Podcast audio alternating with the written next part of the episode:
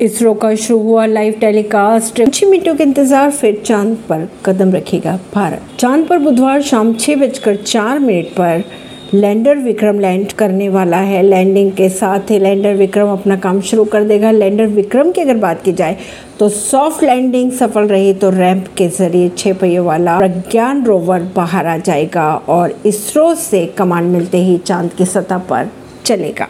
ये 500 मीटर तक के इलाके में चहलकदमी कर पानी और वहाँ के वातावरण के बारे में इसरो को जानकारियाँ भेजेगा। पूरे भारत की निगाहें आज छः बजकर चार मिनट पर रहेगी। चंद्रमा की सतह पर सॉफ्ट लैंडिंग करेगा विक्रम।